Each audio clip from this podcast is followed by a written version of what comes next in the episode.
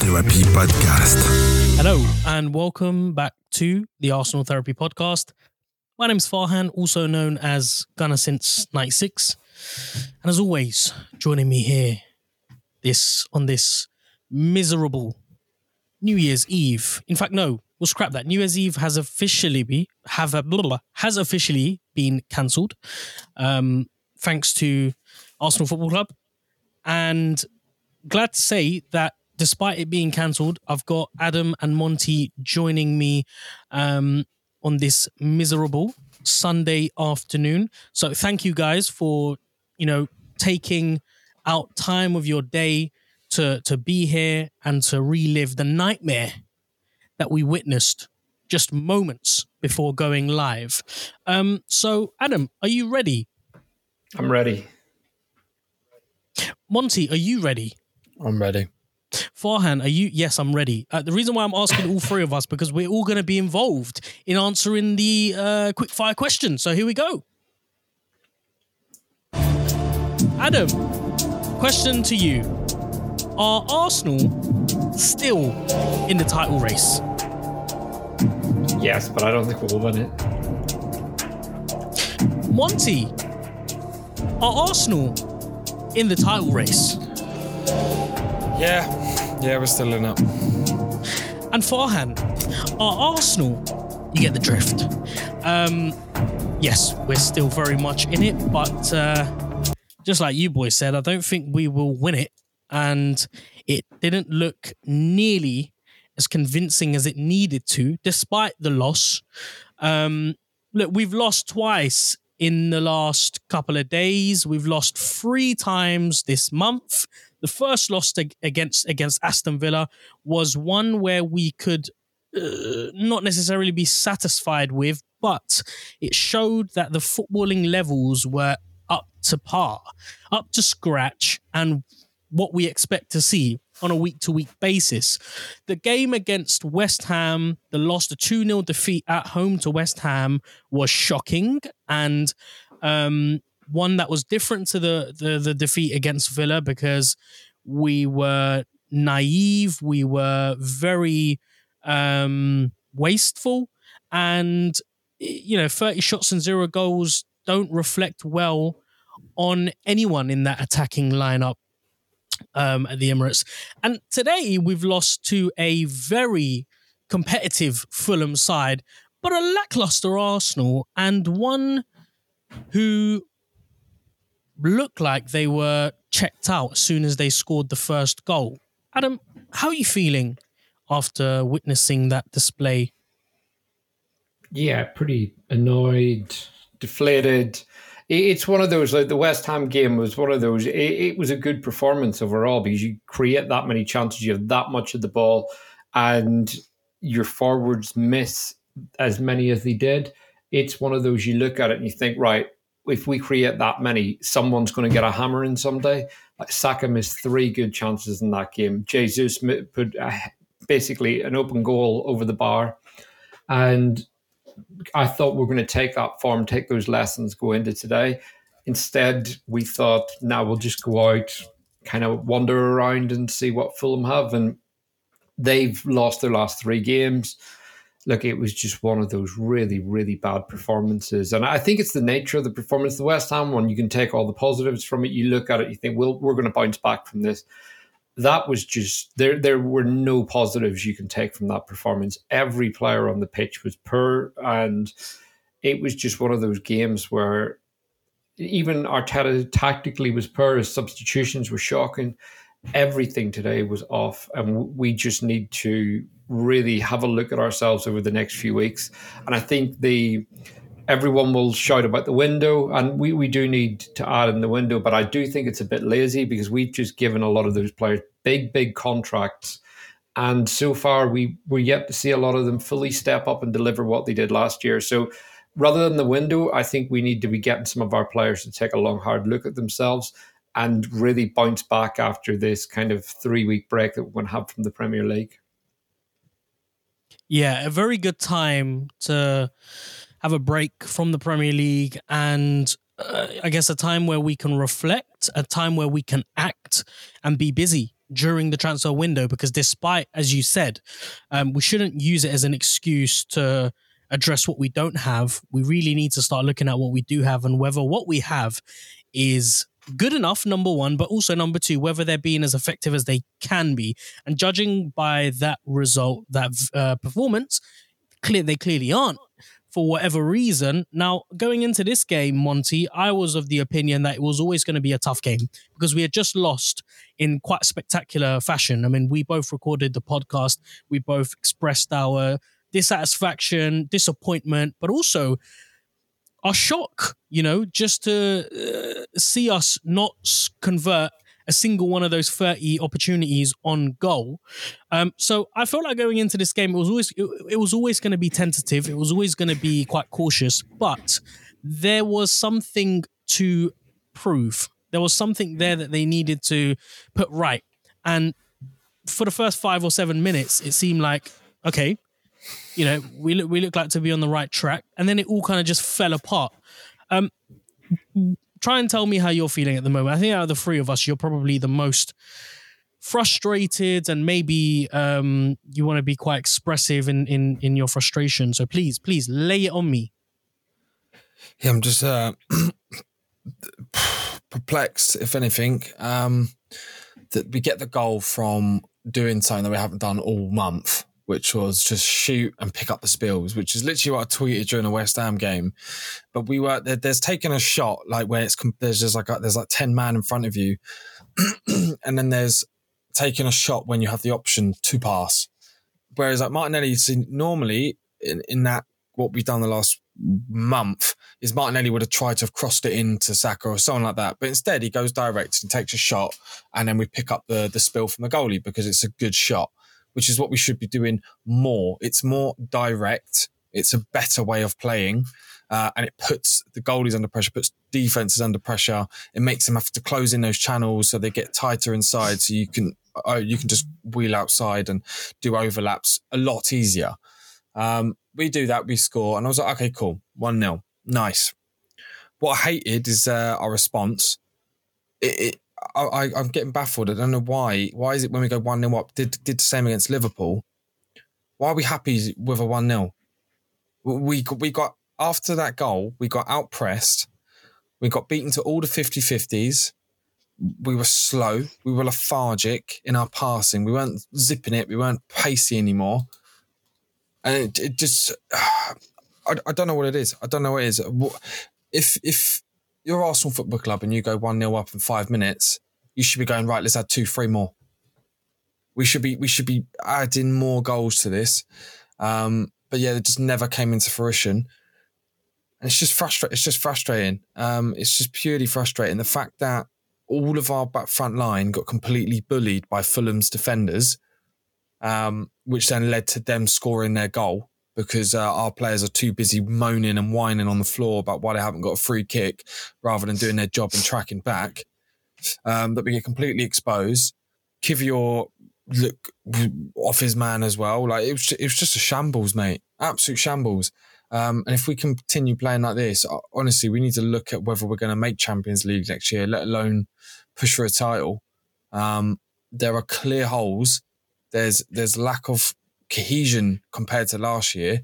We had a frustrated Rice all game, and he was off it. He was cannoning passes into players that were like 10 meters in front of him. Like, just, just pass it to him, bro. So, like, trying to sh- take his bloody leg off. Um, Kai Havertz, I mean, he was good for the goal initially, and then he just dwindled. Yeah, it was just a poor, poor performance all around. It's like it's like the boys didn't want to play for each other. Um, they looked like a bunch of individuals, and there was no there was no desire to work together as a unit. Saliba was off it. Gabriel was moaning and, and bitching with the whole back line. Yeah, it was just a very, very shock performance. And it's just one that's just not characteristic of the team that we've we've fell in love with again. Do you know what I mean? Um, it's just frustrating. Yeah. Frustrating. Before we talk about, you know, the starting lineup, the few, the couple, the handful of changes that Mikel made and the game itself, Adam, has it quite sunk in yet that we we're well we've left ourselves a really high mountain to climb now but it's in, it's becoming increasingly um I guess, more and more unlikely that we will be um, winners at the end of the season. I don't know. I mean, the tight the table's still very very tight, and there's still 17 games to play. But realistically, with uh, this month, and I don't know whether it was um, the two of us who spoke or whether it was me or Monty, but you know, I, I, vividly remember going through the December calendars and making a point that this was a very, very crucial month, and we needed to try and maximize as many points as possible. And based on results from this month, we we could there we could we could then predict, you know, where Arsenal might end up. Um, but it is seeming increasingly unlikely that we will uh, end up, you know, finally lifting the Premier League trophy. Has it has that sunk in yet? I, I, think it's one of those. We are at the midway point of the season.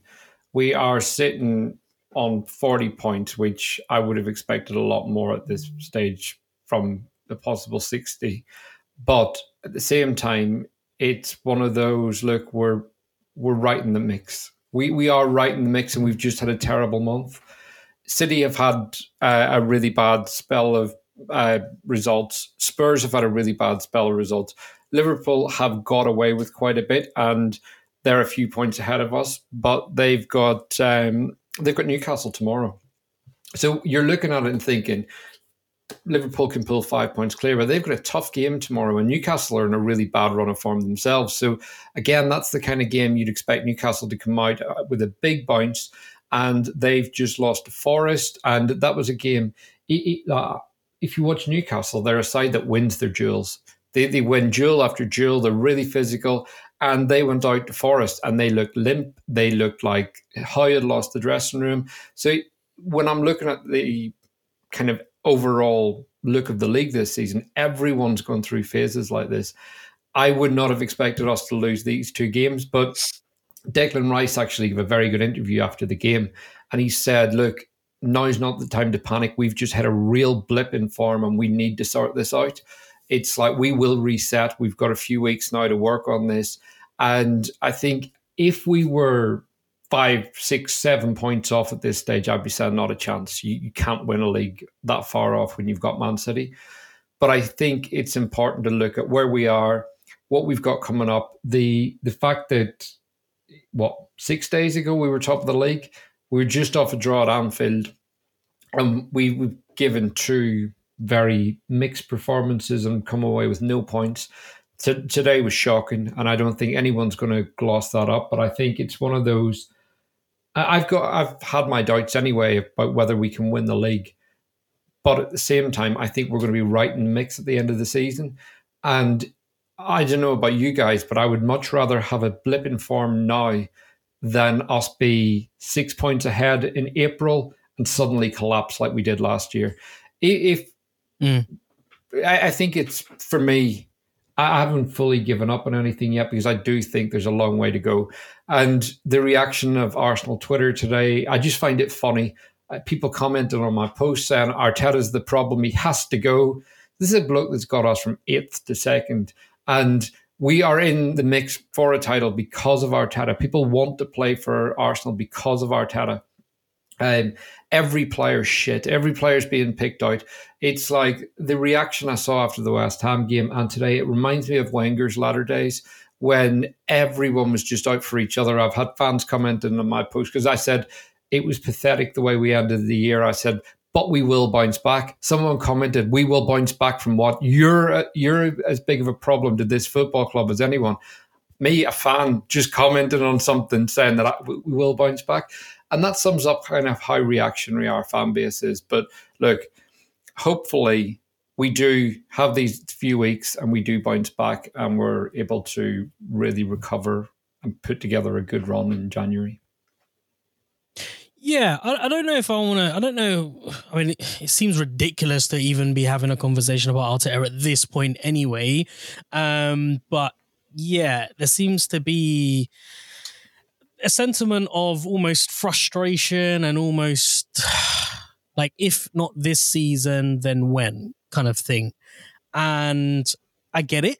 Like we've built something really special, and last season anyway, the crop of players who played together were so kind of well aligned with one another and and and the chemistry and just everything about the squad was just put so right that it feels um it doesn't feel right that we haven't won anything you know with this current squad this group of players uh monty adam spoke about inconsistencies in our performances and actually that being a theme throughout um, the Premier League table, if we just have a look at it, I don't think anyone has had a consistent run of form um, this season. So it might be a, you know, I, I want to first find out why that is, number one, and number two, whether based on everyone's inconsistent form, whether that means, um, you know, we're still in it very much.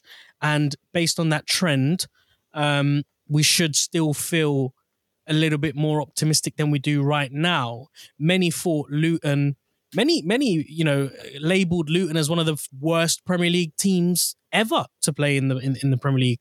They are a point behind Everton with a game in hand. Brentford sits 16th. Um, you know, uh, five or so points above the relegation zone. Forest sit above them. You know, I must caveat this by saying that some teams have a game in hand, but as the table currently sits, Chelsea are 10th. There's nothing new there. Newcastle 9th. United somehow still sits 7th. Um, Spurs are a point behind us. Aston Villa find themselves second. So we must take everything with a pinch of salt. Teams have been dropping points left, right, and centre, City included. So based that based on that sort of analysis, do you feel like um, Arsenal is still very much in it and is still anyone's game? I mean, we're in it. Um, I don't believe like all this dropping form and stuff. I mean, Liverpool haven't really been in form all season. They've had bad games, but yet they still win. Um, that's that's what makes a champion is when you turn losses into draws and draws into losses. We go down and we do not seem like we're coming back. There's there is a mental block uh, compared to say other teams. I mean, City City haven't been firing this season, but they ha- they are missing probably one of the best creative players who've ever touched the prem in De Bruyne all season, um, and they've got who's basically I that's just meant they haven't been able to get the best out of Haaland. Um, but when they come back, I expect them to go on a 16 win rate, 16 win streak, and definitely be up there. Um, you've got Aston Villa who are just playing out their skin. They're very much doing what we did last year, and uh, they're going sort of under the radar um, a little bit, but they're playing well. And the thing is, their mentality is is attuned to that. Like they they believe themselves that they're going to do it. Um, I feel like we are just I don't know what it is this year, but we just it's not that we're not as creative or as fluid. It's like we because the last year went so well, we're, we're now trying to follow it to the T. Whereas last year we had a bit more creative flair and individual individual performances. I mean, we're looking at Martinelli and Saka nowadays this year, and their one-on-one take-ons are nowhere near as high. Like they're they're they're, they're just being so rigid with the system um, that they're trying to create all these overlaps. But just take them on. You're well, you're like you're genuinely up there as world-class players um, who can take on any player one by one. Draw a foul. Do you know what I mean? If you if you go in if you go in and, and, get past him or whatever, you're probably going to draw a foul, which puts us in a dangerous position. And we're really good at scoring from set pieces. So why do you not play for that? Um, it's clearly where we're getting most of our goals from. Um, and the fact that we're like 16th or 15th in open play goals this season is even is even worse. Considering last season we were up there in in the top five uh, for these stats, and it just comes down to belief I think because it's it's not about the players and the talent. We've definitely got the squad for it. I don't, I don't doubt that we've got a good enough squad to to challenge. We've got the players that we needed. Yes, there maybe is one or two that could probably add in something. But if you if if you want me to say, oh, Jesus and Nketiah aren't good enough to get some goals, you're crazy. They are good enough, but they're just not playing good enough. It's, I don't know what it is. It's like we we just we, we shut up shop once we get to the final third and we're just sort of scared to we were trying to play the systematic approach when in sometimes a system doesn't work. It seems like everyone's got our got Arteta's number. If you just shut up shop against us and counter quickly, you're going to win the game. That's what Aston Villa did to us. We dominated them, dominated them. They absorbed all the pressure, countered on us, and they scored from it. And then that was it. They won the game. Uh, Liverpool, we we also we we were pretty much on a front foot. Then they countered quickly, long ball. I mean, it did have a wet pitch, but long ball countered on us, got the goal, scored, and they also had a chance to win the game and they didn't. West Ham, same thing, shut up shop, got the ball quickly, countered. We were out of position, scored, won the game, scored scored twice. Well, they had a corner, but that was also from a quick counter. Then you look at Fulham, dominated the ball, I mean, to, to, be fair, we didn't even dominate as much. Actually, we kind of were getting out pressed at times, but they just absorbed the pressure. Had every single man behind the ball all the time. There was eleven men behind the ball all the time. Absorbed the pressure. The second they got the ball, they looked better than us going forward when they had the ball. They they actually looked like there was a threat every time they got the ball. Whereas when we got the ball, it was like we were just happy to just keep passing and passing and passing and passing and passing and passing. It, was like us like two years ago before sort of last season. We were just doing a systematic passing, but you need someone to just come in and go, I'm going to take you on. Like Rice tried it a few times, tried it a few times. Just get the ball, drive at a player. If they if they tackle you, they tackle you. But what that does is that goes off to the other players on the team. Like, okay, he's trying. Do you know what I mean? It bleeds off. Um, and then on top of that, you got if you get Saka going one on one against most of these defenders, he's going to get past most of them most of the time, most of the time. And if not, they're going to foul him to, to draw in a tackle. And just yeah, it's just I don't know what it is with with the form side of things. I think we we can still definitely come back and and push, but I just hope this is a wake up call. Um, not even just to players, but to Mikel Arteta because um, it's not working. Something's not working um, whether that's a case of Mikel Arteta uses this as evidence to push to the board to get some money for a player, I don't know.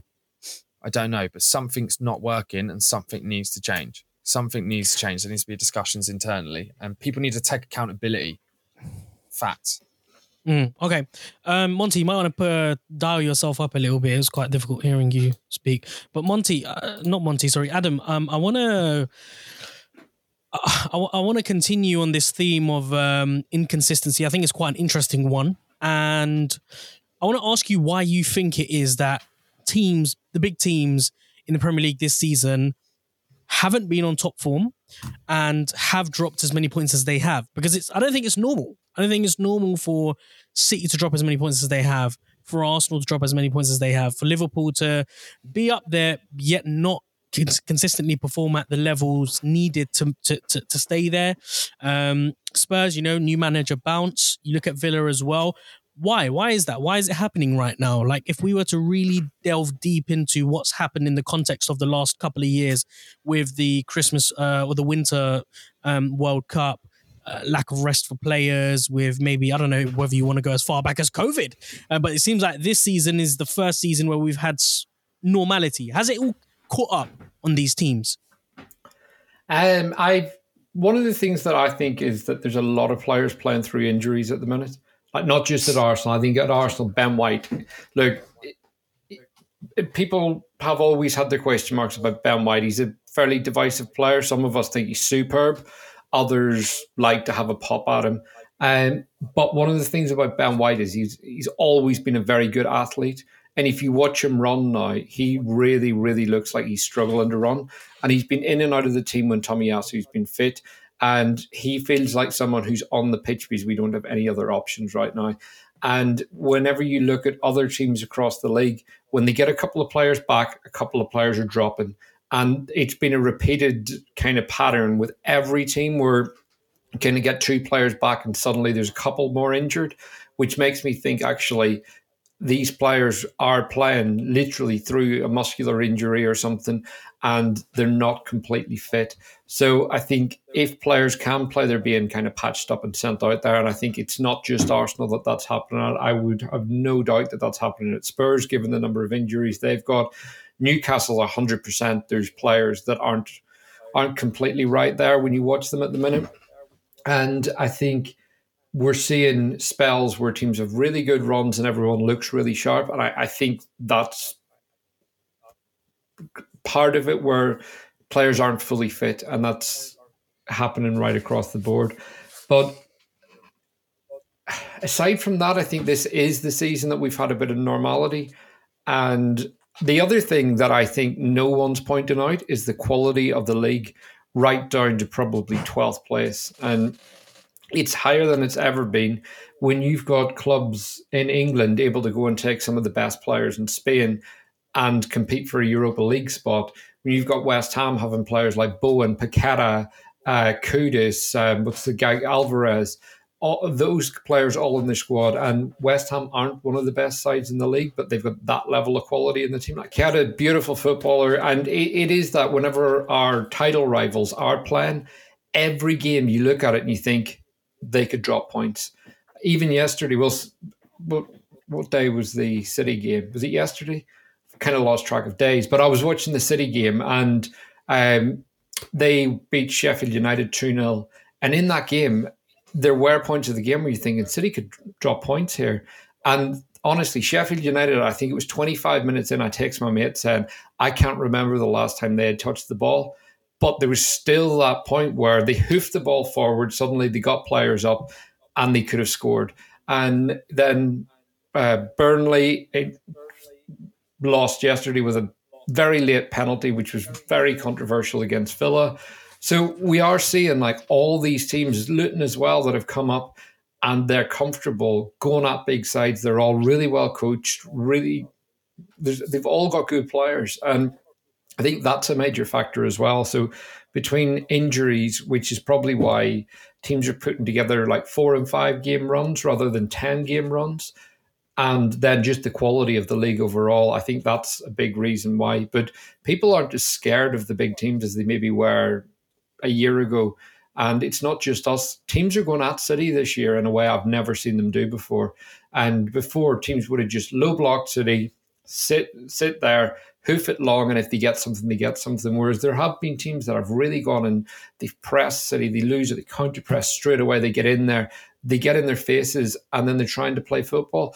So all these factors come together and it's created a more entertaining league. And if we weren't Arsenal fans, if we were like a mid-table set of fans, we'd be loving this because there is so much quality in the league. And I think as a neutral, you must be looking at this this season thinking this is one of the best that we've seen for a long time because City aren't running away with it. And teams are able to take points off each other. So I think it's not so much that the the big teams are worse. I think it's that the mid table teams and even the bottom sides now are a lot better than they've been. And Sheffield United aside, like Luton will give anyone a game now after being dreadful for the first couple of months, but they're really finding their feet. Um, Burnley are shit as well, but Burnley and Sheffield United are both shit and shouldn't be in the league. Aside from that, like everyone else is very, very competitive. So, look, I think that's a big part of why teams. Even Fulham today, you look at it, you got players like Palhinha, who's just a bulldog in midfield, and those I what's his name, De Cordova-Reid down the right. I quite like him. There's other players in the team, and you look at you think they're all decent players. So you never really, really don't have an easy game at the minute. Okay. Um, look, apologies for um, having such an unstructured episode. Um, it just feels like we just need to just ramble a little bit and kind of let things off our chest. Um, but I am going to finally talk about the manager um, and maybe some of the things that he got right, which was right at the beginning of the game before kickoff. He made two bold changes. I mean, one of them was forced because Zinchenko has picked up a knock. It was good to see Kiwior um, in the on in the starting lineup. It was it was a positive change and it was one that was needed. Okay. He then made the bold change of putting on Nketiah over Jesus. Another one which you know, in previous seasons, Arteta has been criticized for number one, not making decisions quicker, and number two, poor in game management. He has finally, I felt like, done the first part um, which is making decisions quicker. And that surely has to be uh, commended because we've you know we as fans, there's nothing more frustrating than seeing something blindingly obvious and the manager not taking a, uh, not making a um, or not taking action action on it. So Monty, were you pleased to see Nketiah? I mean, I'm sure you were anyway. Um, were you were you pleased to see Arteta make those changes? And what were your thoughts on the starting lineup? Yeah, I mean, well, I saw um, before the game. I liked the lineup before the game. Um, it was definitely good enough to win the game. Um, and it was a it was a change that needed to happen. Jesus has what scored three goals and assisted one in his what 14 starts. That's not good enough. It's simply not good enough. The fact that Nketiah, our backup's got more goals than him, I think it was warranted that he needed because we needed goals and Jesus is not scoring goals. Um, so yeah, it's completely warranted. Kiwior coming in. I mean, Zinchenko's been he he's been a dis- what's the word for it?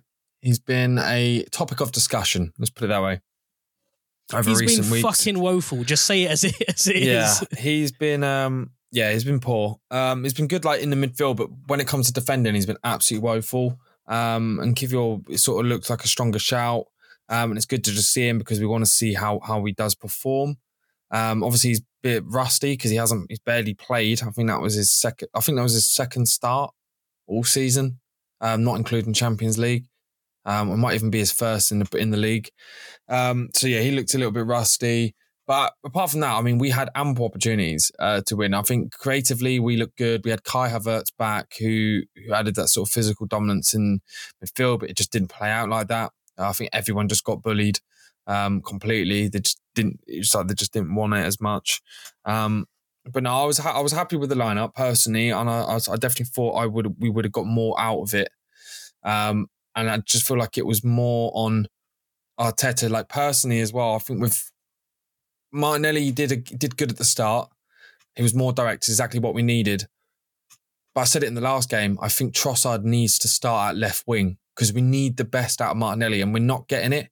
And that's because I feel like there's just a lot of complacency within the squad as a whole because there's, there's, there's, not no one's really dropping them.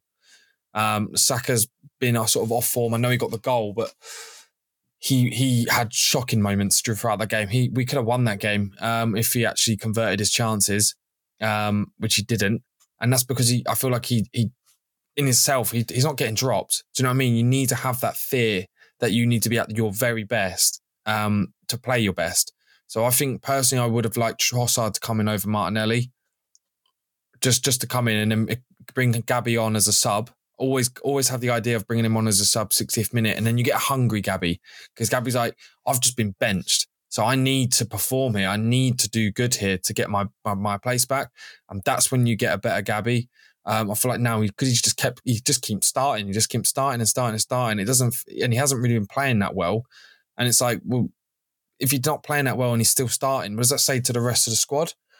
So I feel like there's maybe some man management that needs to be done internally by Mikel Arteta because it's just not good enough. There seems to be a lot of frustrated faces, and we saw that today. Uh, and I'm not sure whether that is partly to do with people not getting game time that they deserve. Um, but yeah, that would have been my only change. Personally, I would have just put Trossard over Martinelli. That would have been my only change. Um, I think prior to the game, anyway. Obviously, with mm. hindsight, Martinelli got the okay. goal, but yeah. So Adam, you know, Monty makes a really good point when he talks about um, players who are complacent because they are currently, it seems as if they're undroppable. It certainly seemed like that after the first goal. I mean, we started the game off really quite slowly, quite cautiously, uh, passing it around the back line and then gradually building our way up the pitch, which is understandable because after losing the game in the manner which we did, it was important that we didn't make any um, mistakes. We weren't rash. We were nice and calculated and calm. And it seemed like that anyway. Um, Odegaard has a shot from just inside of the box, which was really, really refreshing to see because it was in those kind of spaces where we were really reluctant to pull the trigger against West Ham. And so inside two minutes, having a, you know, having um, witness Odegaard having that shot, it became clear that Arsenal were um, they'd learned something from that West Ham game, which was to you know have a go on goal. And eventually, we we we got the goal, a really really good goal. It was a break from um, started from David Raya. I mean, Fulham were all over the place, so it was uh, quite easy to get ourselves into those open spaces. Havertz putting it into Martinelli, who dribbles his way into the box again, demonstrating the importance of having a shot on goal. Had it been against West Ham, I guess we could all guarantee that he was going to try and find someone in the box, but he decides to have a go. Um, Leno makes a good save. Saka's there for the rebound, and then after that, Fulham retaining possession and Arsenal happy to sit back and defend. I wasn't sure about that approach, about not inviting the pressure so early on. I would have preferred us to have scored a second goal. I think all of us would have preferred Arsenal to score a second goal. And then you, you can maybe have um, the thought of sitting off, recharging your batteries, and managing the game a little bit better. Why is it that we decided to do that. Number one. Number two, why is it that we have decided to do that on many other occasions? This isn't the first time. We've seen Arsenal score the first goal and sit off and just be really uh, naive about whether the opposition are going to be good enough to try and pull us apart. Is this a managerial tactic or is it a mindset problem? I think it might be a coaching issue there because last year we got the first goal and really went and punched them, got that second goal early and tried to win the game early on. And I think at times that cost us because we, we started the game so fast that we ended up kind of pulling ourselves apart a bit. Um, however, this year it seems like we've gone completely the opposite way. And it, I, I, think back to Luton, whenever we went 1 0 up there, we let them back into the game. Um, we, we have had other performances. Even the, the Wolves game, for example, we went 2 0 up in that game. And then we kind of we didn't seem to have the same aggression in front of goal that we had. We were creating chances. But today was it was really, really strange in the way we did it. It's hard to even explain what we were trying to do because it didn't feel like we were sitting back with control. And in some games, it, it feels like we're sitting in, we're sucking up the pressure, and we're we're kind of killing the team's confidence. Whereas today, it just felt like we couldn't get a foot on the ball. We were losing it. There were sloppy passes all over the park. And that really allowed them into it. It, it felt that it just felt like a game of pinball. One of those where it was end to end, but Fulham were seeing far, far too much of the ball. Like ultimately, we had more possession than them in the first half, quite a bit more than them. But we weren't doing anything. And the number of sloppy passes, that was the biggest concern for me. That you would see someone get it and play it just out of play or choose. Uh, Kiwior at one point played a really sloppy pass infield and um, or cross to the wide area uh, straight to Fulham player Martinelli ended up bailing him out. And those instances happened all over the park. And I, I, just felt there was just a complete lack of aggression today, mm. which is something that we don't see from Arsenal. We people joke about Arteta, you win your duels, you win your duels. But that's been a consistent theme throughout the season. We do win duels. We are physical. We we stand up to teams. And it just felt today that when we won a duel, we were then following it up by a sloppy pass or when we were going into challenges, we we kind of we were a bit scared of their aggression, and it was just a really frustrating way to watch Arsenal play because the the key thing for me was every time we lost it, I felt like Fulham could score. And there's a lot of the times when I watch Arsenal and we're under pressure, I feel pretty comfortable. But in this last month, it, it's felt the opposite. And like we've conceded 10 goals in December, like 10 goals in one month and we're supposed to be a good defensive side. We we big up Saliba, Gabriel, Rice, and players like that. But actually, the the nature of the goals we've conceded, the number of goals we've conceded from corners, all these different things, it's like every goal's been different, which suggests that there is a an understanding problem or a concentration problem at the back. And then when you put that kind of together with our toothless attacking approach, it's really worrying. And but yeah, today the the way we just sat back and let them come at us, it's like they're not a good side on the ball. And like people say, "Oh, Palhinha, great player." Palhinha can just about pass the ball 10 yards forward. He's a bang average ball player. He reminds me a lot of someone like Coquelin, and we're allowing people like him to play.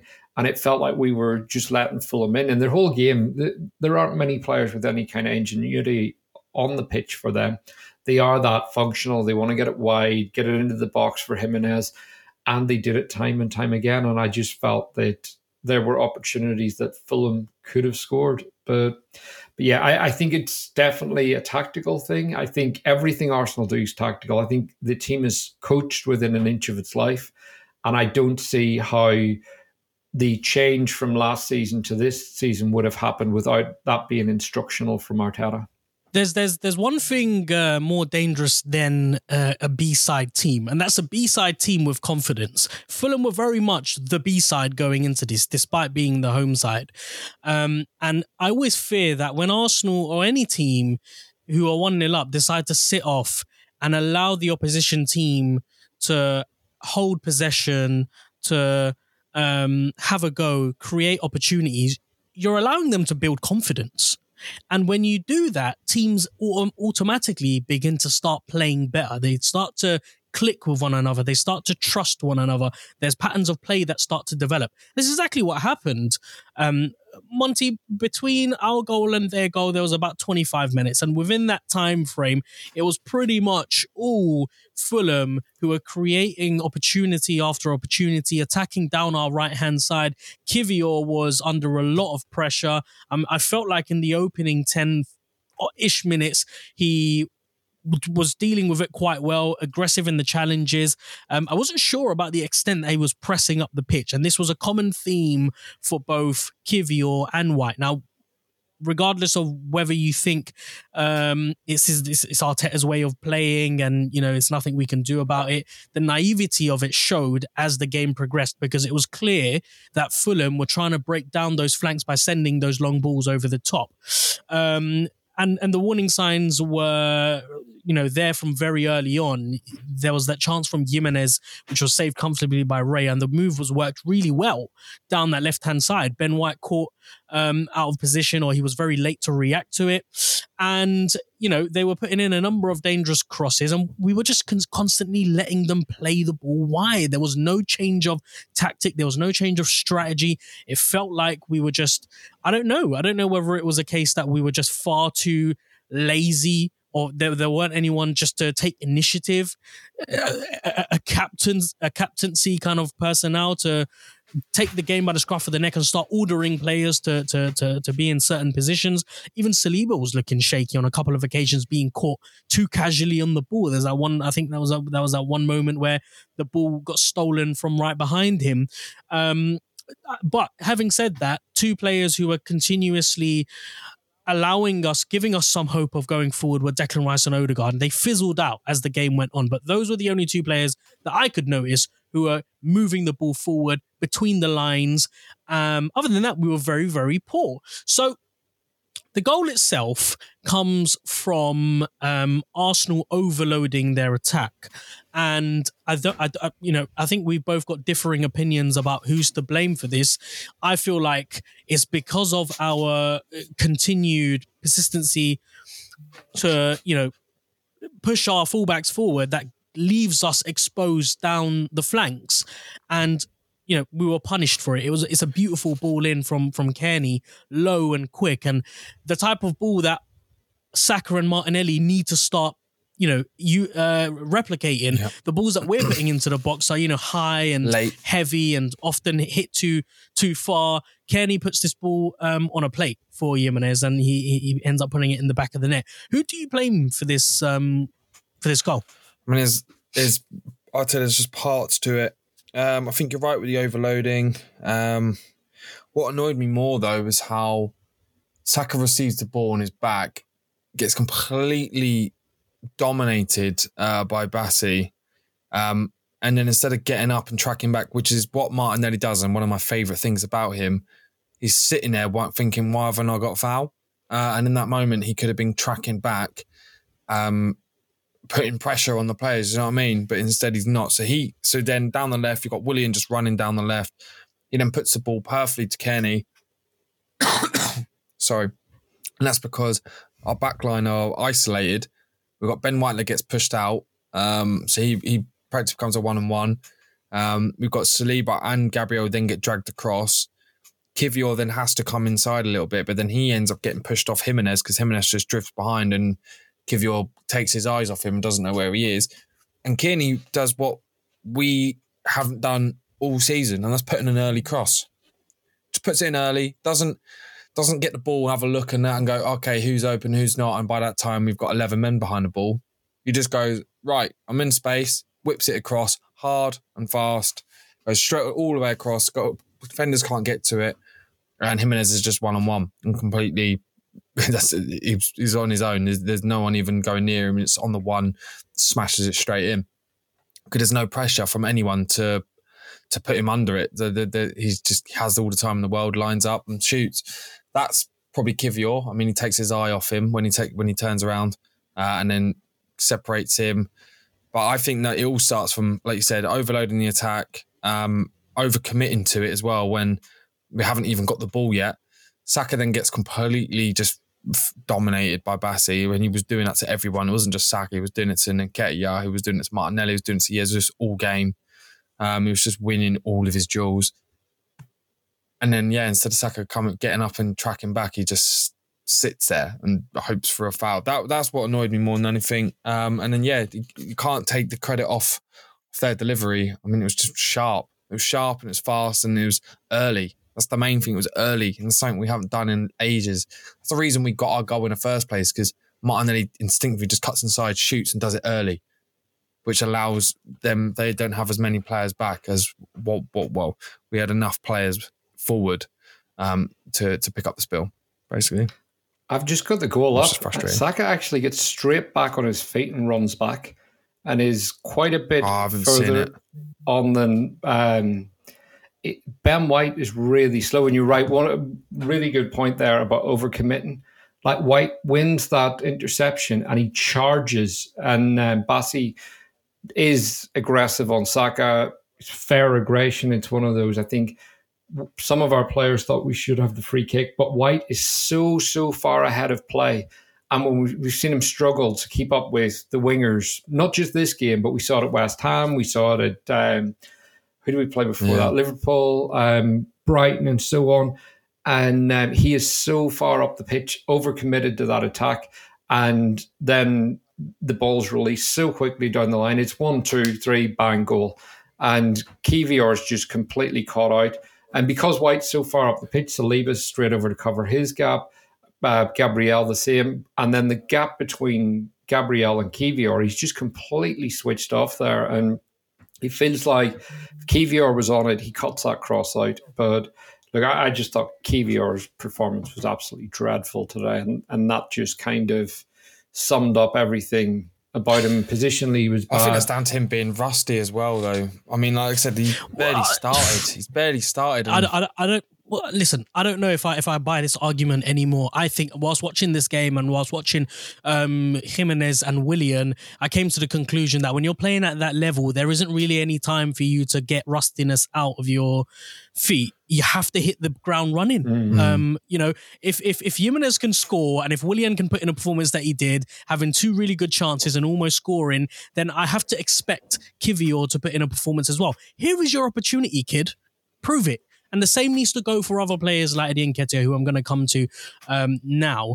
Uh, just very quickly, though, just on the point that you guys were making about um, you know, or the original point that I made, which is about overloading and overcommitting your fullbacks. I've got no problem with Arsenal deploying that kind of strategy if you are playing at that tempo throughout the course of the game if there's a consistent um, kind of rhythm to the way that you're moving, to the pressure that you're uh, putting on the opposition, fine. But when the game is being played in a way where the back's very much against the ball and you're kind of defending for your lives, maybe not for your lives, but you know, you're certainly um, you're certainly chasing the game despite being 1 0 up.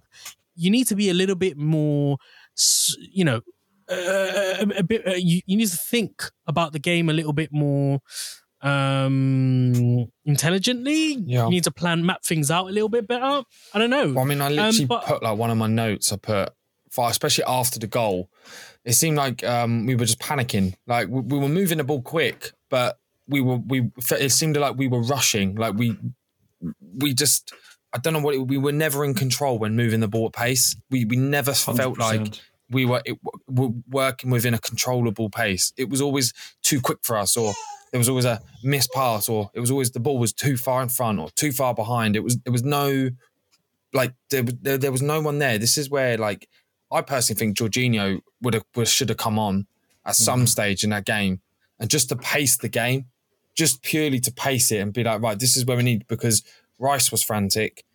Kai Havertz, there, there was a moment where um, after the goal, I think it was on like the 38th minute, I can't really remember. It was around then. Um, and Martinelli was was free um, and have and Havertz uh, Martinelli just does misses the ball to Havertz, and he was uh, he was free to run, and he just missed it. And it was just it was just the pacing. I don't know what it was. We we seemed like we were panicking. It was like, mate, it's one one. It's one one against Fulham. You, you shouldn't be panicking here. You should be yeah. in in the ascending seat and dominating.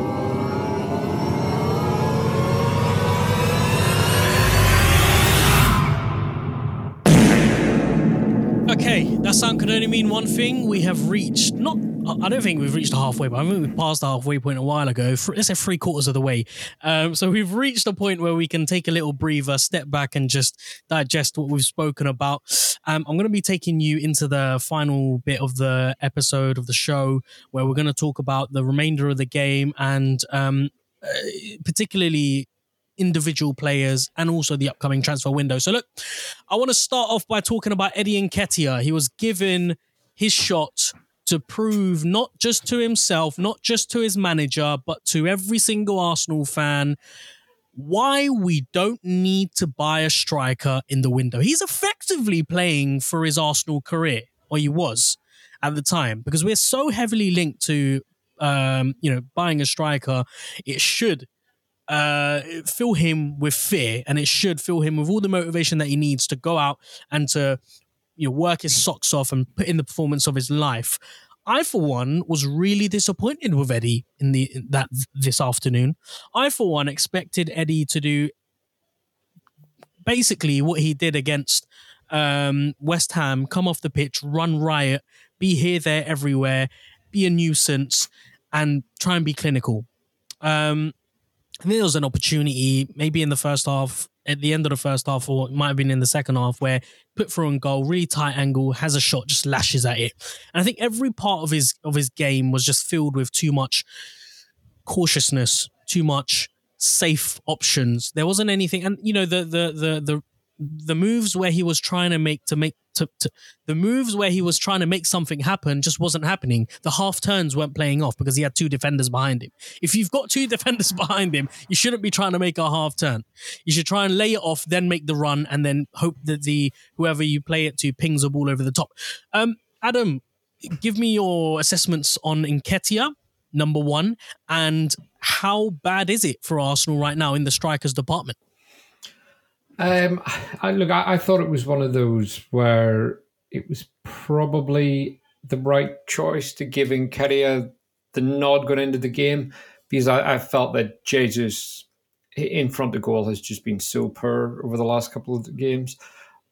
And that was Nketiah's uh, 11th start in the league this season, which he's never had that kind of run before. At the halfway mark, he started two in the Carabao Cup and one in the Champions League as well. So he started a lot of uh, games. He's only not come on in one game as well. So he's played a lot of minutes overall, far higher than what he usually has, especially at this stage of the season. But look, he was really, really poor today. I think the bit that frustrates me about Eddie is the strength thing because he's a strong boy. And we see him coming on some weeks and or starting some games and he can hold off defenders, he can really hold up the play, bring others into it, he can run in behind and he can do all these things. It's just like he's just so inconsistent that I never really know what to expect from him. I also find large periods of the game where he's completely missing and that he seems a yard behind. And th- this is what frustrates me because then other weeks I watch him and I think that's the performance you need. Hopefully that unlocks his. Um, we, we see that confidence coming into his play more. And then he goes out the next week and he's just back to his old self again. And he's not even like some strikers that you see that are poor in front of goal. Like if you look at Mateta Palace, he just causes problems for defenders, even though he doesn't score much. And I, I would take that from Eddie and if he caused that kind of like disruption in the final third, held it up, brought people in. But I just don't know what you kind of get from Eddie. And that, that's the bit that frustrates me. And I think in the first half, he had about 17 or 18 touches of the ball. And it was one of those that you just look at and you think he hasn't really, like, he hasn't done anything with it. And that for me was the the biggest frustration. And it's not the first time. Yeah, 17 touches. He had five passes that he completed in the first half. Like that's just not good enough. He won four duels and um, he lost possession five times. But when you're thinking about a striker that's in the game that much, that is really, really disappointing. And I compare that to Martinelli. He had 32 touches of the ball, uh, Saka 29, and um, like Odegaard's there with 40. So the players behind him are all touching the ball a lot. I want to see him showing more for it. I want to see him really attacking areas of the box if he's not in. Like the goal Saka scored, that's what I expect Martinelli to be doing. Is that ball drops in the box, get you get your head to that, be in those positions. And I think if he's aggressively taking up space in the box, people will find him. And right now, I don't think he's a poacher and I don't think he's a build up striker. I think Arteta's tried to change him into something that he's not. And I think he will become a more rounded striker. But I think you've lost a lot of that real striker's intent there. And a bit like Kiwior, in that he just seems soft at times. I, I want to see more from these kinds of players, which is get your foot in harder. Don't let someone like Bassey really bully you. When, whenever he hits you once, go in the next time and let him know that you're there. And like, if you've got like for me, the biggest frustration wasn't Nketiah today; it was Arteta, because we we all said at halftime that it wasn't working. We could all see that. I think every Arsenal mm. player could see it. That was the time. And one of the things I, I texted you boys at halftime and said Bassey's aggression needs to be exploited here. He was coming deep every time. He was hitting Nketiah hard. He's doing it to Saka and so on. But with that, that leaves a big gap. Jesus, if he came on at halftime when it was still one each, he would have dragged Bassey out. He would have really exploited that aggression. And if Bassey went sliding in on Jesus, he would have loved that contact. That that it's those kind of moments that you think that's when you've got to make the change. And bringing off Kiwior at halftime was probably the right call. But to be honest, I would have brought on Jorginho or Zinchenko because I just felt we lo- we lacked that bit of control in the middle of the park. And I think Monty made a great point, like way way back earlier in the pod. He said about Rice's passing Rice completed 97 passes today, but how many of those were cannonballs? How many passes did he complete, but he put mm-hmm. his receiver under a lot of pressure? And look, ultimately, I think Rice had an okay game. It wasn't a bad game. It wasn't a good game. But it was one of those where I looked at his passing and I thought, just like calm it down a bit. There were other times with Rice that I thought he could have released the ball a lot earlier. And I, I think that was the same right across the park. But um, having that player alongside him. So if he had brought off Kiwior for Zinchenko or a uh, Jorginho at halftime, it would have just given us a bit more in the middle of the park. But I think Jesus should have also come on at halftime because it wasn't working for Nketiah. And I think it's one of those when you're judging any player's career off the back of one game, it's very, very difficult, especially when the team plays like they did today. That's not on our, our, our that's not on Eddie that was on Arteta, and I think we praise him when he gets his subs right. Today we have to say, look, he picked the wrong team, but it was one each at halftime. He could have changed things at halftime, and he didn't. He didn't react, and he should have been proactive in this game. Instead, he was reactive, waited for them to go 2 1 up, at which point they were very, very comfortable, and we looked like we just had no ideas. I think we need to remember as well that Arsenal did have their fair share of chances. We generated 13 shots against Fulham's 15, so we were very much in the game to the very last minute. And there were a number of glaring opportunities um, that our very own Martinelli didn't take. Um, he, I want to have a just a very quick chat about him with you, Monty. Mm-hmm. At the end of the first half, there was a, a rare chance um, that we created. Really good play. Um, yeah. Saka he cuts in with his right foot, plays a short pass into Declan Rice, plays it to Odegaard, who inte- intelligently slots it into to Martinelli. His yeah. shot goes wide, wide off the post. Now, maybe this one um, a was harsh, a difficult yeah. one, a bit harsh, yeah. But this the one in the second half, and this is, I think this is the crux of the problem that we face at Arsenal is not being clinical enough when it matters mm-hmm. and when we when we have moments of luck. And I'm talking about the um, opportunity where it starts off with Iwobi running, running into the ref. So we've got a loose ball and it finds its way out wide to Martinelli. He takes a shot and it goes wide. We need to do better in those positions. We need to do better when we have opportunities like that, when it's not necessarily us creating those opportunities, but it's gifted to us.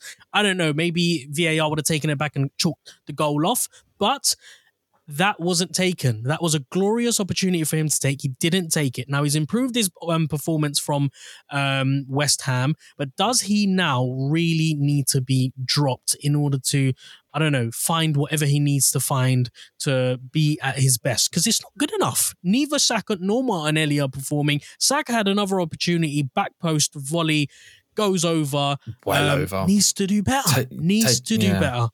Um, yeah, I mean, I've, I've, I've been calling for Martinelli to be dropped two, three weeks ago, and it's not because I don't like him. It's not because I don't think he's good enough.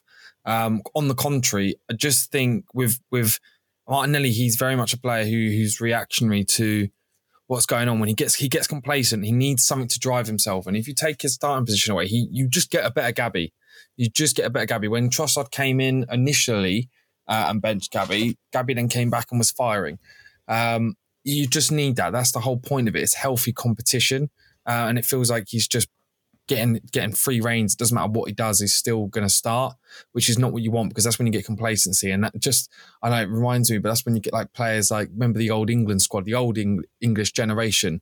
They were all bang. They were all great incredible players, but for their country, they were absolutely dross and they just never worked. And you just let them play and then you don't get the best out of them. They need to have fear of being dropped to get the best out of them. And Gabby, very much so. Um, with the shot in the first half, I think it was a bit unfortunate. It's, it's quite harsh. Um, because it was quite a close one, and Odegaard did well, and it was just un, it was just unlucky. Um, with the other opportunities in the second half, I mean, Saka had the best chances by far. Um, I was I was gobsmacked that he didn't score that volley. He, he like I said, it was like what I said earlier. We were rushing. We did. We felt like we were constantly rushing and never in control. And like there were moments where I mean Saka had that chance uh, towards the end of the game when um, I think it was Cairney came in and did a game saving sort of tackle. Really, uh, he should have shot earlier there, and then on the volley he should have taken a touch. It, it, it, just felt like we were just rushing and not in control. Um, and also as well, I mean with Nketiah, I think it was it was just not necessarily a, a, poor game. I think there were moments where he could have done better and got himself into the game, but there was no supply. Like the way that Nketiah plays, you you put the ball in early to him, and he will get those tricky balls. That's what he does. That that he's a poacher. He gets those tricky balls that come across, that fizz across.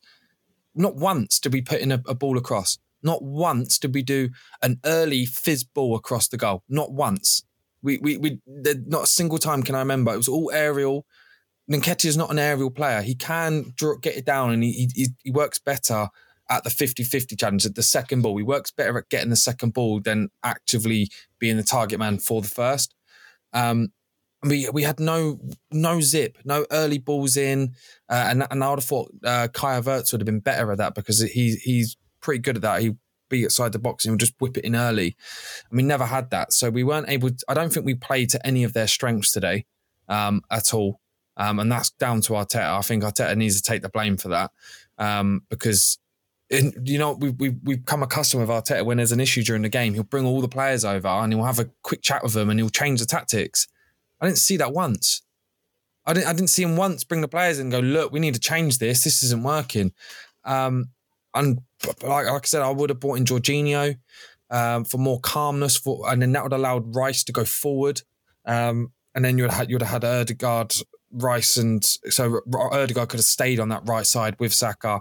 Havertz could have stayed on that left side with Martinelli, and then you'd had Rice as sort of a little pivot in the middle, just in front of Jorginho. We never saw that. I, I think he was right to go to that three-five-two, um, but again, we just didn't play. We we we just didn't play to any of the strengths of the players, um, and it was frustrating. So I need, I think there needs to be some changes. Um, not, nothing drastic. I don't think we need to go out into the market and buy all sorts of players. I just think some players need to be dropped. One because they have been playing every single game in December, and there's been like six games six or seven games we've had to play, and if you include sort of the Champions League and stuff, there's even more. Um, with like Saka looking tired, Ben White looks tired. Um, Tomiyasu came back, and I mean, when Tomiyasu did come back, he looked like he looked like he was just being a nuisance in the midfield. To be honest, um, didn't really bring anything in. Um, and there were moments where was watching Nketiah, especially towards the end of the game when it went to three five two, because that, what they were doing, they had Jesus uh, dropping down to add an extra man, a sort of a false nine. They had Nketiah running over the top. He made, I'm not count, I counted about seven, eight runs that was splitting for the, and not one of them got past. Not one of them. It's just frustrating. Shit, sorry. No, that's all right. Um, yeah, it's just frustrating because there were moments where those passes should have been laid. E- even if they like, I don't mind if you do a, a long ball um, to split the defenders to go to a striker and you miss. I get that, but what it does is it keeps the defenders honest because it seemed like Fulham was so happy to press forward and run out of their lines and, and, and leave gaps in behind because we weren't exploiting them. We weren't exploiting them. We did we didn't put a single ball in behind to exploit that. Whereas if we start doing that, they can't press forward because if they press forward, they know one might go over the top, and that's and that that's where we lost the game because every time the midfielders got the ball, there, there was someone on them like that. But whereas if you just do that long long ball, and Nketiah did it loads of times, and towards the end of the game, he was frustrated. And you could see him; he was just shaking his head. He's like, "Why am I not getting the ball?" And I was just honestly, I was just as puzzled as he was. Even if you attempt it and you miss it, fine. But you've got to keep the defenders honest. You need to keep them pinned back. If they if they're happy to push forward, that's because you're not scaring them. You're not scaring them. And the fact that we're going to Craven Cottage and we're not scaring Fulham, that scares me. That that it was just frustrating, very frustrating, and that uh, should have come from Martel. Right. Okay. So, yeah, I mean, I for one kind of take the not necessarily the opposite side of the argument, but I I felt like near the end of the game, everyone was just unnecessarily spread out, and we made it really difficult for ourselves by not keeping things simple, by not uh, making the pitch smaller. There were just too many gaps and the gaps between players. And so what was happening was we were trying to get the ball from midfield into the into the box with one line breaking pass, and it wasn't happening because Fulham had um, you know they were positioned really well. They had every almost every man behind the ball, and they were defending every inch of um, grass, every blade of grass. So, um, Adam, talk me through the decisive goal which sealed our fate it came from a set piece. Surprise, surprise. Another set piece goal conceded. Um, it was two set pieces, two corners in, inside two minutes. This one, absolutely comical. Yeah, really, really, really poor defending. And it was one of those, it was at a stage of a game. I can't remember what happened right before it, but it just felt like they could score. And it was, it was just one of those where there was nothing in it the way they won the free kick or the the set piece, and we just didn't defend it. Just getting it up in front of me here, but um, but yeah, just Gabriel doesn't deal with it. Um, ball comes in, and we had warnings. We had loads of warnings. We a warning very very early on. So yeah, header in. I think it comes off Rice, then over to Gabriel. He doesn't deal with it. Bubbles around and. Uh, De Cordova-Reid just kind of pushes it into the net effortlessly, finds a load of space. Nothing Raya could have done about that. Same with the first one today. There's not a lot he could have done about it. And you look at it and you think, how have we gone from being one of the best set pieces teams in the league to defending corners like this? Like you watch the Mavropanos goal the other night, and it was just so basic. And it's not the first time this season that we've had it. Um, the goals against some of the goals against Luton that we we conceded, and look, it's time and time again we're seeing really really basic errors from Arsenal at set pieces, and that one just felt like no one really taking responsibility. And you needed someone to just hoof that ball the length of the pitch and get it out of there. So, yeah, for me, I, just a really confusing one. And one of those you almost expect the offside flag to go up because it was just so bad. You're thinking, how can someone just have that amount of space? And it, it but it, it is one of those as well when you luck's not quite going your way. That ball falls to a defender whenever things are on your side. Same at the other end of the pitch. If that was us and our luck was going for us, we we had one in the first half. It fell to Eddie Nketiah, and he's kind of like inside the six yard box and he scuffs at it a bit, but it's a really difficult one. When luck's going your way, it falls on his right foot and he puts that in the roof of the net. And it just felt like today it was one of those where no one deals with it, everyone's scrapping around, and it was just ultimately poor defending and a lack of accountability. But we had a warning in the first half too. I don't know if you guys remember the corner came in and the shot was very similar to Palhinha at the Emirates, where it was kind of dropped in around the penalty area. Someone came in, they hit mm, it in the volley, mm. and it went over the bar. So we had those warnings. We know that Fulham are a side that can punish us from corners. They did it at the Emirates. They did it again today. And it just feels like defensively, we're not learning from the mistakes we're making. And the fact we've conceded 10 goals this month is absolutely disgraceful. We, at the international break, we conceded 10. And then in the last month, we've conceded another 10 goals which if you want to be a title winning side, you can't keep giving teams these chances. And then, but at the same time, like that goal was around the hour mark. There was loads of time left to come into that game. And when the goal went in, I don't know about you guys, but it, it felt like we had given up. We, we were when we got the ball, we walked with it. We took extra touches. We had Rice cannonball in the uh, his passes, which again is something we haven't seen this season. We had per touches. Odegaard was one of the only ones that actually felt like he was looking up, trying to find a pass. He was moving for his teammates. Um, when Saka was running at his man, it looked like he had concrete feet. He he just couldn't beat his man. Robinson had the better of him in the second half, and it was just one of those performances where after that goal went in, every everyone just seemed to go into a slump, and that's one of the first times I've seen that from this Arsenal team where usually 2 1, half an hour to go, someone runs, gets the ball. It's like, right, lads, let's go. Everyone pick yourselves up. And a bit like what Monty said mm. about Arteta gets the players in, has a, has a word with them, tells them to sort themselves out, whatever it is.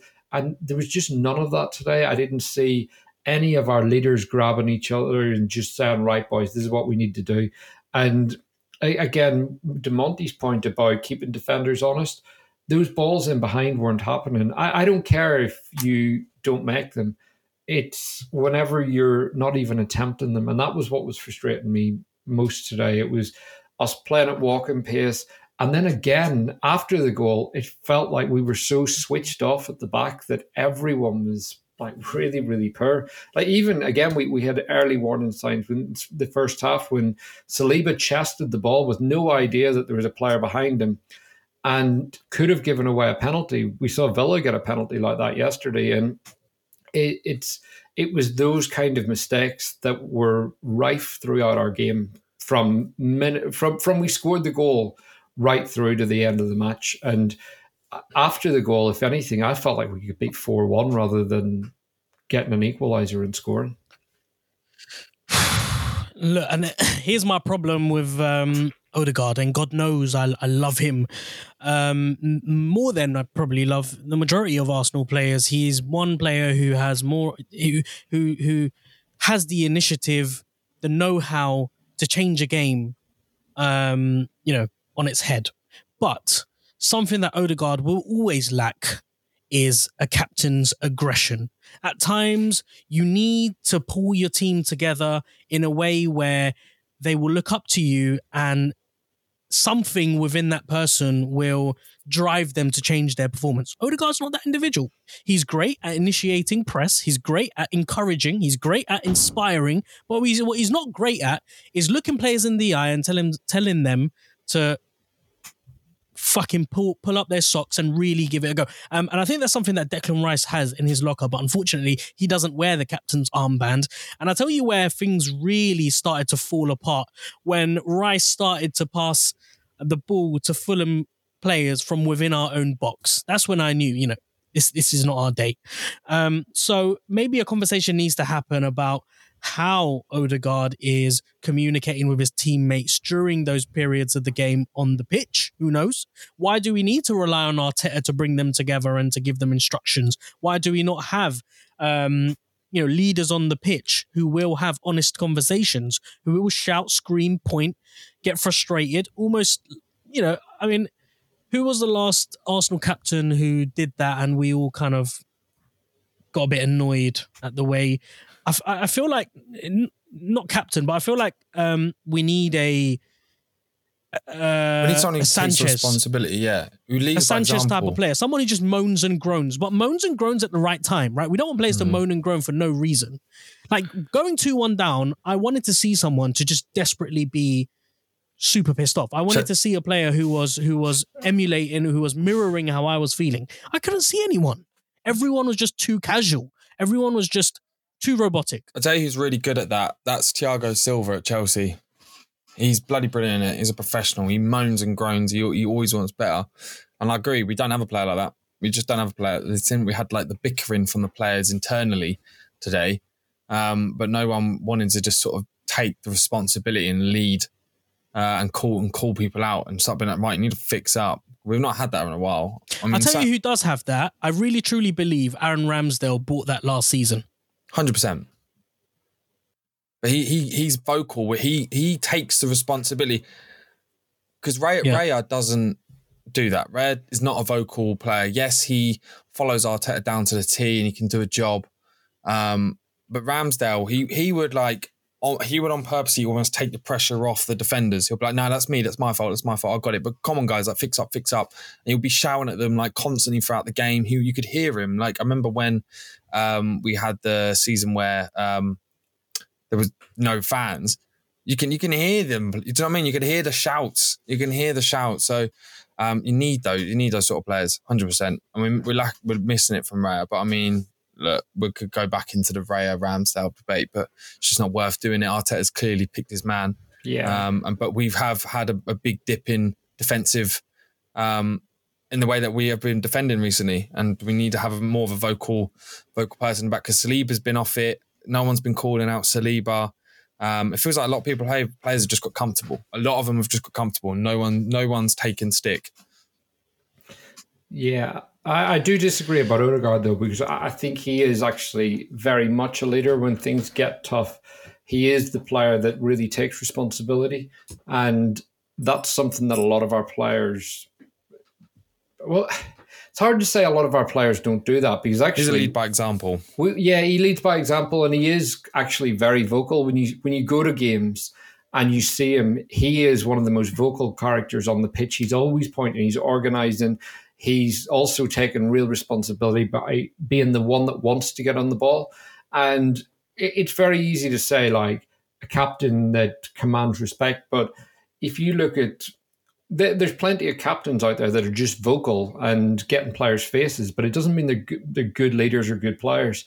Um, people respond to leaders that lead by example, and I think that's why Declan Rice is a great leader because he's someone that really gets the kind of respect of his teammates through his performance, but and will also lead by kind of that real vocal performance on the pitch. But it's difficult to say we don't have players that take responsibility and grab games because actually we have more last minute winners than anyone. We have players that keep going to the end, and a lot of the time Odegaard's the player behind that. If you look at like Luton, it was his assist, it was him still going at the end, um, and he is a player. Southampton last season, Odegaard gets the goal, and it's him really driving us forward.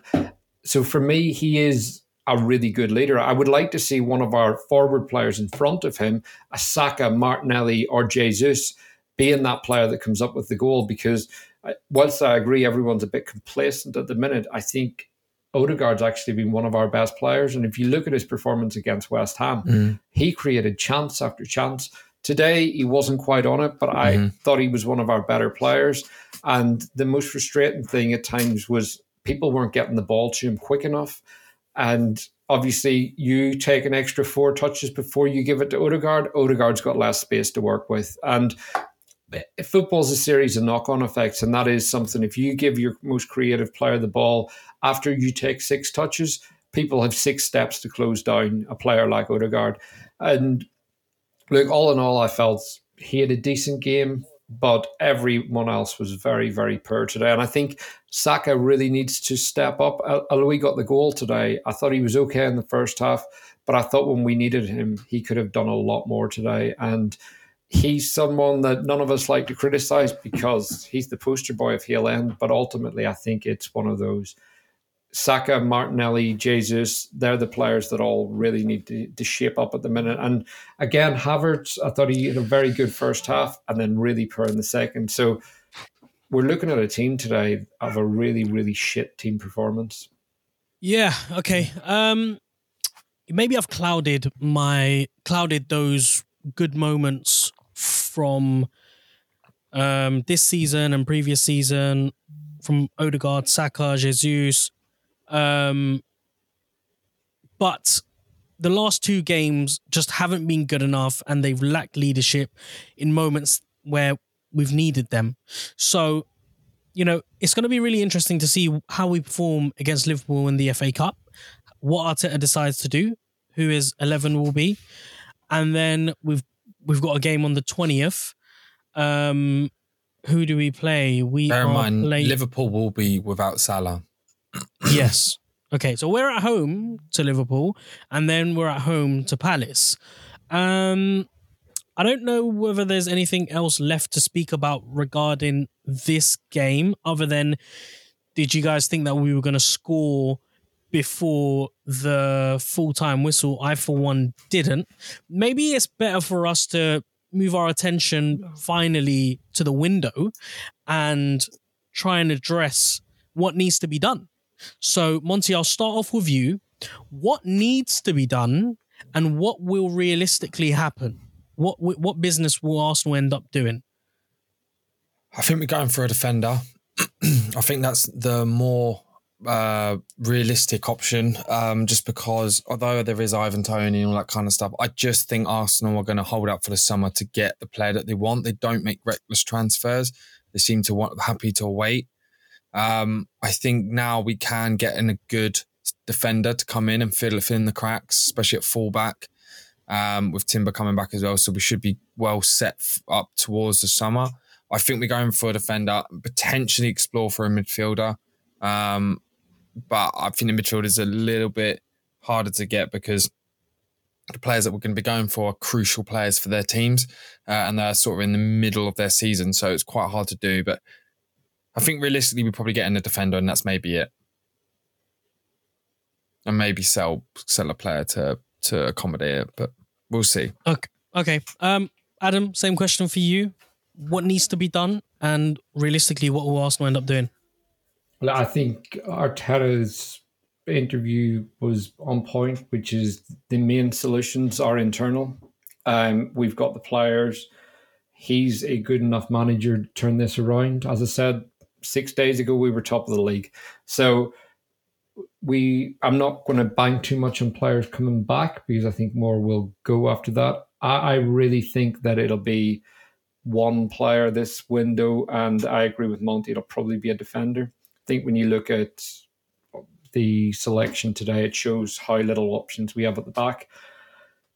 Possibly a midfielder, and I agree. I, I don't think we'll go for a striker this window. The only thing is, I do wonder if Smith Rowe and Ramsdale will be sold in the window and that could generate funds to potentially bring in a better defender and a better midfielder than perhaps we would get if we don't sell those two. So, realistically, I think they're the two that you can get a decent fee for. And the fact that Smith Rowe hasn't come on today, again, like we, we all want Smith Rowe to do well, but I, I just don't know if Arteta fully trusts him. I think actions speak louder than words. And at this minute, he's not getting on the pitch. Okay. Um, I'll quickly give my thoughts. I, for one, as you all know, am very, very um what's the word I'm looking for? You want a big average striker. I want a striker and I want a striker now. So hopefully this time tomorrow Arsenal have signed a prolific striker, a prolific goal scorer who will end up gi- giving us 25 goals. Um, but I, I, do think that we need to sign a, a fullback. Now, realistically, Arsenal will uh, make, I think, one big signing if they if they're able to, if they work really hard, one big signing, and I'm hoping that signing will be a striker. And for our fullbacks, um, I would really love to see Kieran Tierney be brought back. Now, I don't know whether that's uh, something that we're able to do, whether the agreement with Sociedad no. allows us to recall him No? No, there's no recall option. And also, Tierney's nowhere near good Oh, enough it. anymore. Technically, he's not good enough on the ball. And I think the fact Arteta loaned Tierney out, ha- knowing that Timber was going to be out for the season, tells you that he would rather have nobody than have Kieran Tierney now.